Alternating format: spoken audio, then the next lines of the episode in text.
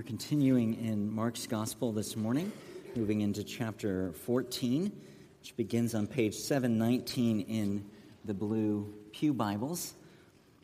After a couple weeks in Mark 13, which was the large block of Jesus teaching about the future, we return to the narrative of the events leading up to the cross. This chapter, actually, chapter 14, is the longest one in Mark's Gospel.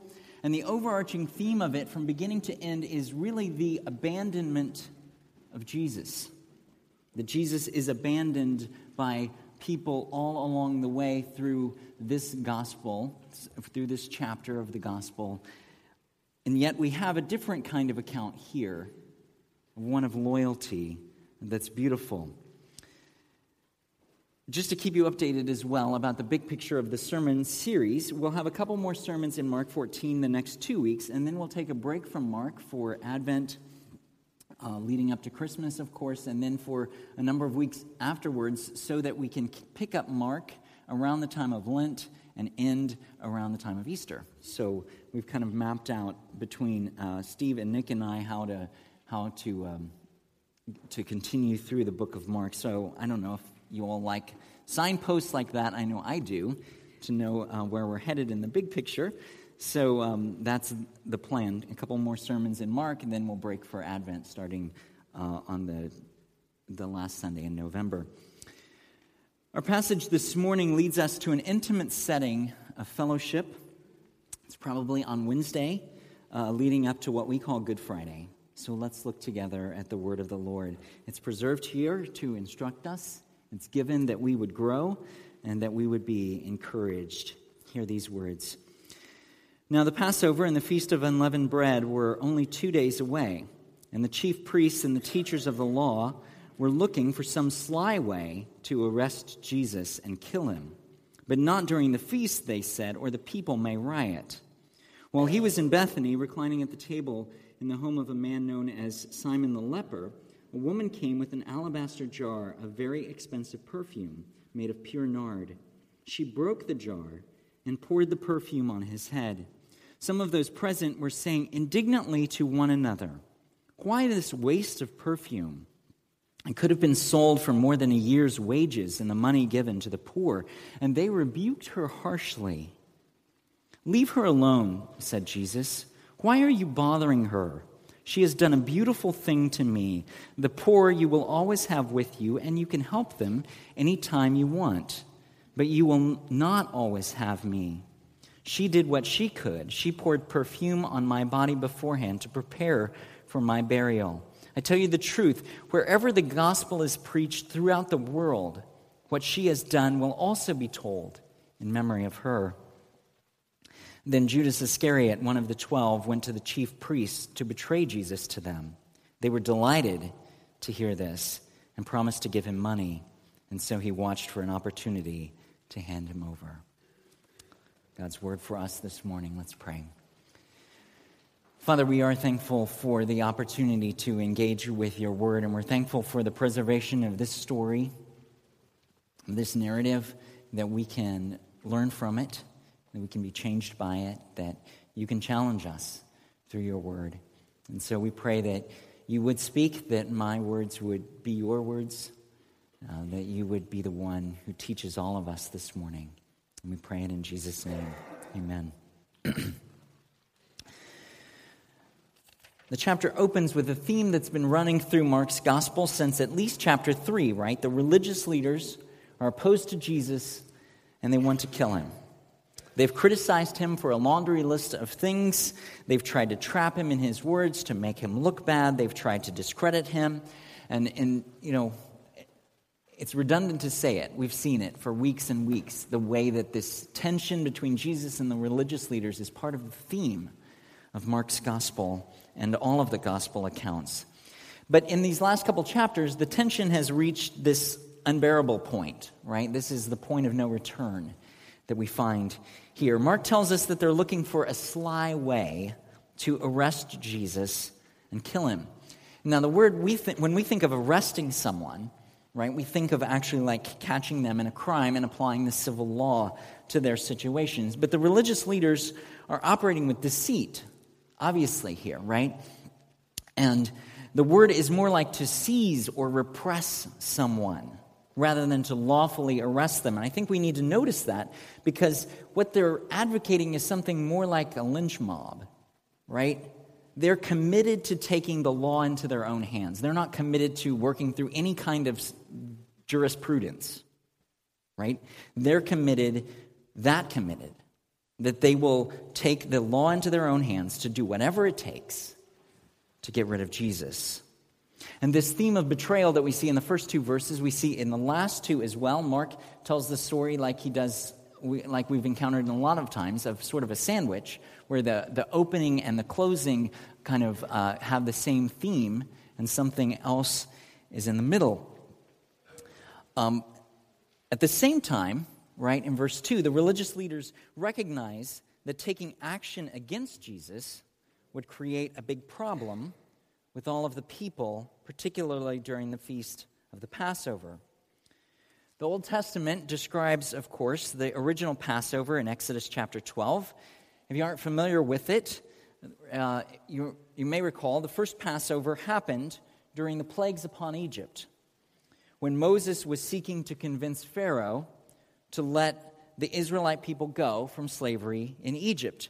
The Passover required a sacrifice of a lamb to be eaten by the Israelite family, and the blood of the lamb, of course, was placed on the sides of the door and over the doorpost so that the family would be spared from the plague, that the angel would pass over them.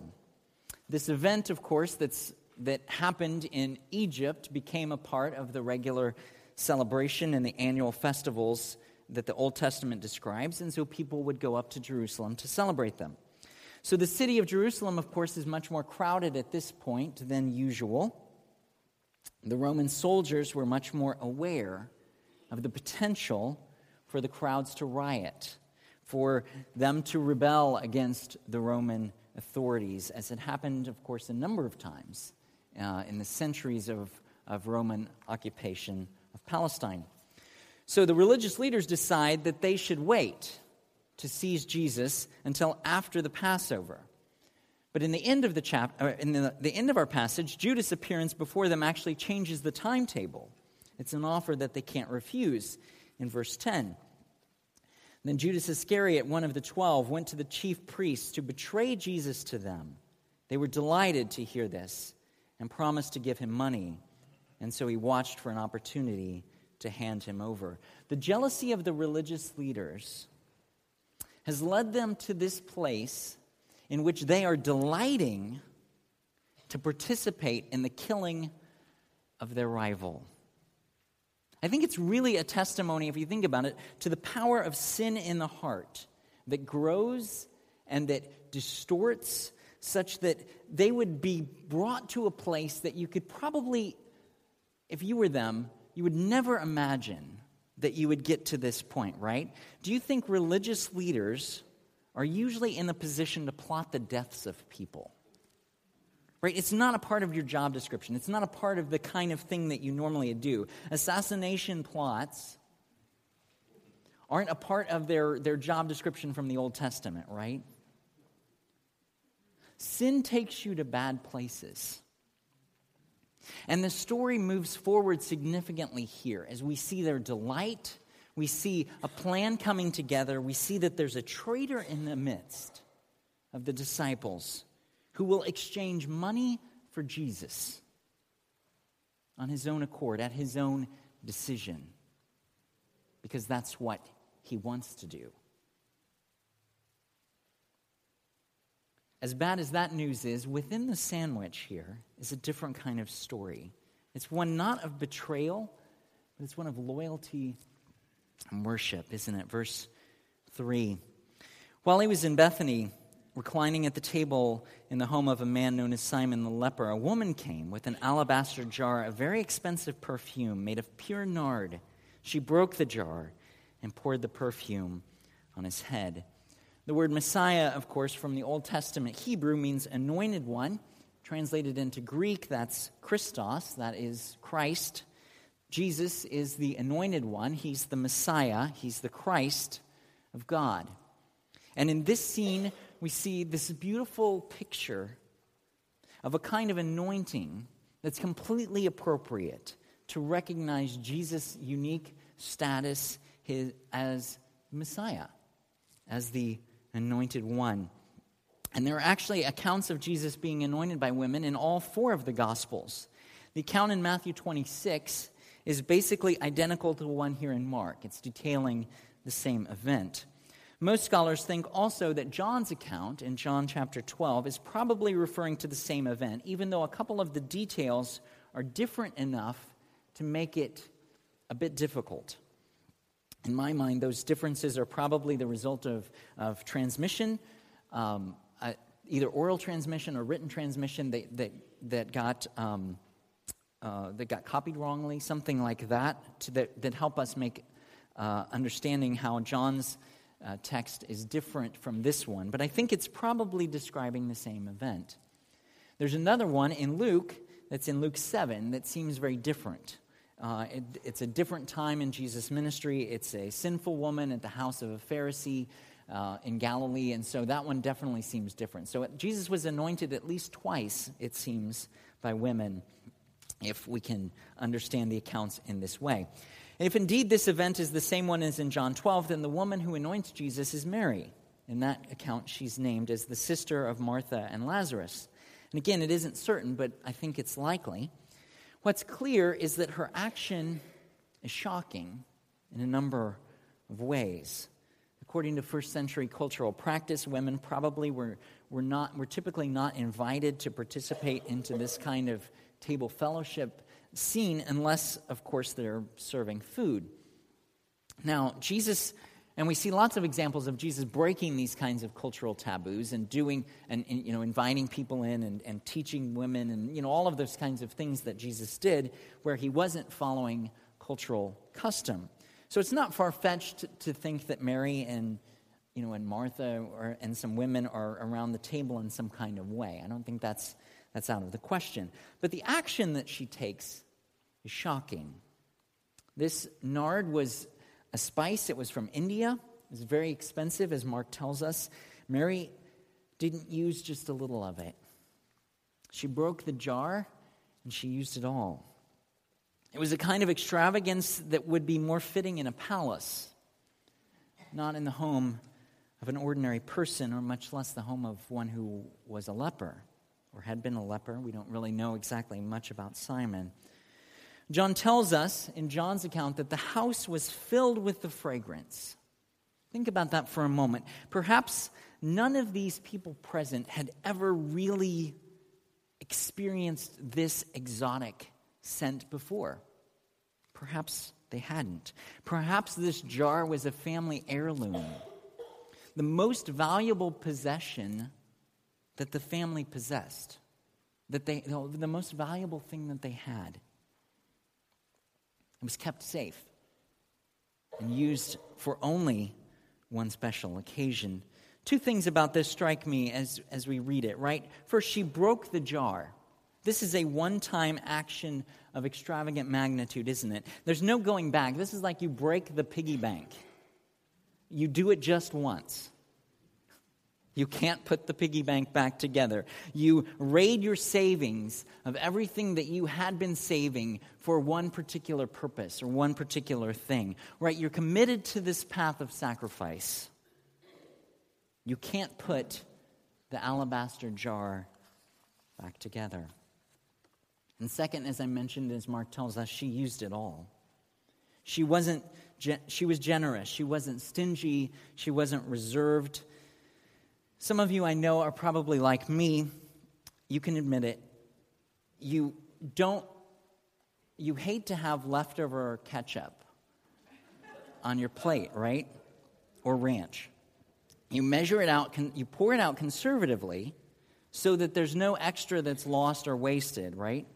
And so you gasp either within your heart or actually out loud when your kids take the jar of ranch and they pour half of it out onto their plate right?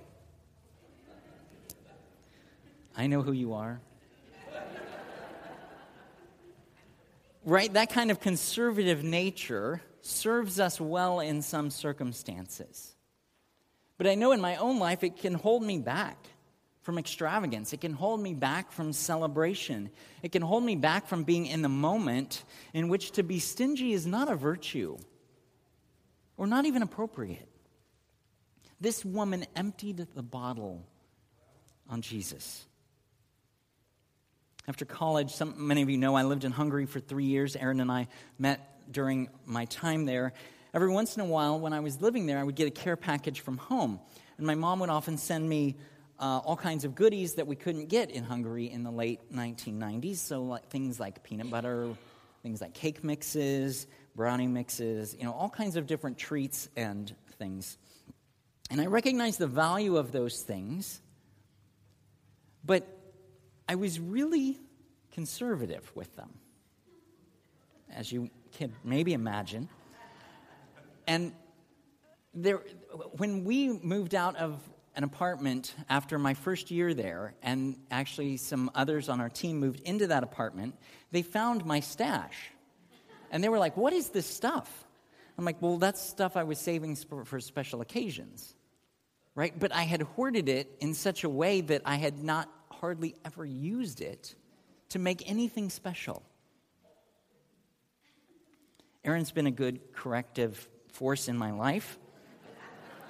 She's taught me a lot about this over the years in terms of our marriage, but she knows how to celebrate. She knows how to go all out and make an event special. And I think that's, I think that's really important. It's, it's something I've needed to learn that, that being conservative, being stingy can be a barrier to living with joy. And what an example here of a woman who goes all out and says, This is a one time, once in a lifetime event. And it is worthy of the most precious thing that I have. As we see in the disciples, this kind of extravagance has its critics. Verse 4 Some of those present were saying indignantly to one another, Why this waste of perfume? It could have been sold for more than a year's wages and the money given to the poor. And they rebuked her harshly. This is a cause for indignation, for criticism, for some of them to, to even see an item that was worth a year's wages the value of which probably some of these people may have never seen in one place, right? Imagine what would you feel like if you saw a year's wages in $100 bills sitting on the table? Right? It would be shocking to you, right? It would be like, you know, kind of disturbing or, or, or amazing, right? They may have never seen such a valuable thing and it's completely used up in this event. And it's not clear who's speaking, it's not clear how loudly they're speaking. In one of the accounts, it kind of sounds like they're having this, like, sort of whispering conversation that Jesus knows what's going on in their hearts, kind of a thing. But it seems like there are multiple critics at the table, right? John's account, if indeed this is referring to the same event, says that Judas was the main critic. And John goes on to say, uh, the re- give the reason that, Jesus, that Judas didn't care about the poor, but that he was greedy and he had the habit of pilfering from the common money bag that the disciples used. So, probably Judas was involved, and maybe this explains, maybe this rebuke of Jesus expl- explains why Judas leaves and goes to betray him. I don't know. But according to Matthew and Mark, Judas wasn't alone in his critique. It says that they, that multiple people, were rebuking her harshly. And the reason that they give was their supposed concern for the poor. Now, do you really think that that's their objection? If not, what is? Are they jealous of the treatment that Jesus receives? What do you think was going on in their hearts as they see this amazing, kind of shocking event unfold. We'll return to that topic as we go, but I want us to think about it along the way. How does Jesus respond? Verse 6 Leave her alone, said Jesus. Why are you bothering her? She has done a beautiful thing to me. The poor you will always have with you, and you can help them any time that you want, but you will not always have me. She did what she could. She poured perfume on my body beforehand to prepare for my burial. In this event, in which the disciples see waste, Jesus sees a beautiful thing. He defends her and he commends her. He commends her actions. And in turn, Jesus poses the heart probing question to the disciples, right? To these critics Why are you bothering her? Again, it's a question of what's going on in your heart that you would be offended by this act of sacrifice, by this act of devotion and worship. Verse 7, I think probably many of us have heard in the context of, in such a way that people speak to the hopelessness of trying to fight against poverty. It goes something like this No matter what we do, there'll always be poor people. The implication is, of course, that people won't help themselves, they'll always be poor. Or perhaps people say this in a way to justify their hoarding of wealth because even if we had a lot of money, we, we couldn't really make a dent. Or maybe, you know, people say there are always winners and losers in any kind of economic system, right? I mean, even Jesus said it, right? Maybe you've heard things like that. I have. Within the context of this passage, that's a horrible misunderstanding and distortion of the intent of Jesus' words. These critics among the disciples are acting like they care more about the poor than the woman does, right? That's their implication. They're criticizing her for doing what she wanted to do with what was hers. And they're thinking that they would have used such a valuable item in much more of a compassionate way in order to help many more people than, than she did, right? So Jesus is saying to the critics, on the one hand, prove yourself by actually caring for the poor. They're all around you. Help them. Right? They're always there. And on the other hand, he's saying something profound about the unkindness of their critique and indicating that what she has done is really profound and it's really beautiful.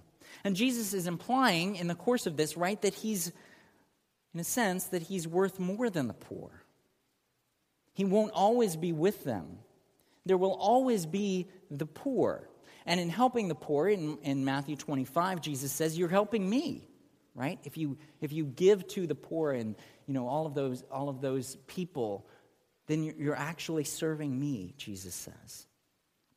But there's something unique about his presence with them, that it really is the right thing, that it really is the best thing in this moment for this woman to celebrate and anoint Jesus in such an extravagant way. And if you think about it, of course, the, the perspective of Jesus is, is something, right? The ultimate of, it sounds like arrogance and selfishness, right? I'm more important than anyone else, unless, of course, he really is the Messiah. And if he really is the Messiah, and if he really is divine, and if he really is going to the cross, and if these really are some of the last moments that these people have with Jesus, then he's worth any kind of sacrifice and any kind of gift that anyone could give him. He's worthy of our best. One commentator said, The value of a gift signals the value of the person to whom it is given. In verse 8, Jesus says, She did what she could. It reminds us of the widow from the end of chapter 12, right? Who gave all that she had. She gave her two pennies but it was a gift worth so much more than the larger gifts of all of these people who gave out of their abundance. Like her, this woman did all that she could. These huge events are swirling around them, right? History changing events are happening in this week of their lives. Jesus is going to the cross. She can't do anything about any of that, but she did what she could to anoint Jesus, to celebrate him. And he says that what she's doing is preparing him for his burial. In this exceptional moment, she's the one who is performing the exceptional act. Jesus concludes the story with an amazing comment in verse 9. I tell you the truth, wherever the gospel is preached throughout the world, what she has done will also be told in memory of her. The story of this anointing becomes part of the gospel message. The woman's deed will be told throughout the world. Jesus spoke truly as he said, and so today the proof is that we're talking about the deed of this woman and her place in the gospel story.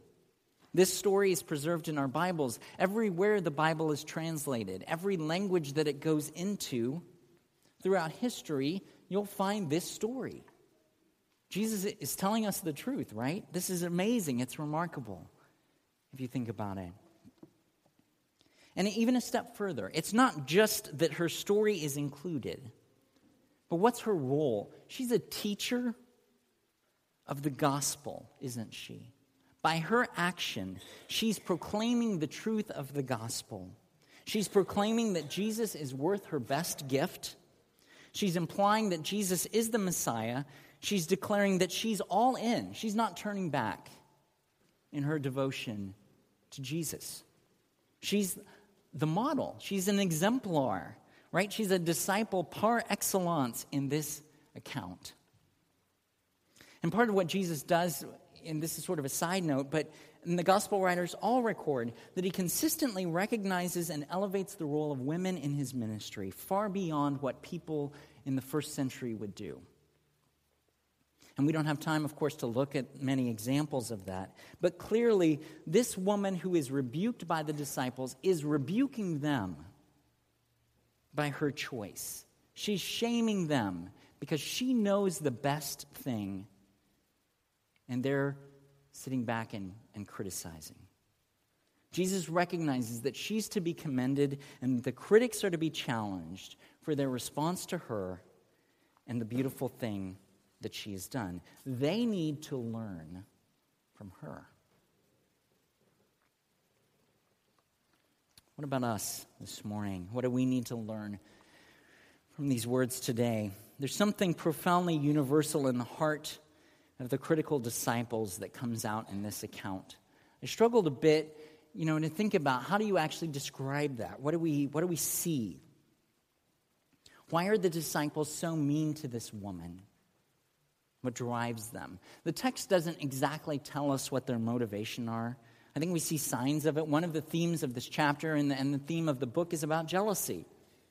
The religious leaders are plotting against Jesus in a large measure because they're jealous of him. They're jealous of his teaching, they're jealous of his popularity.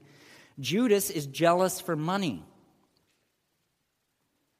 Part of the issue for the disciples, and it seems to me, is that they're jealous and indignant that Jesus is treated in such a special way and that they aren't. Now, to put that in words, it sounds kind of ridiculous, doesn't it? Right? To be jealous of Jesus. But we're humans, right? We're so prone to compare ourselves to one another. We're so prone to think that if someone gets something special, that means I'm losing out. And sometimes it's difficult, right, to rejoice with those who rejoice when we don't have anything to rejoice about. It's a natural, sinful human tendency to feel jealous. When someone receives a great honor, isn't there sometimes, you know, someone you know when they get a great honor, sometimes you get this like twinge of jealousy, right? They're not really that much better than me, are they? Right? That's what our hearts tell us. That's what the devil tells us.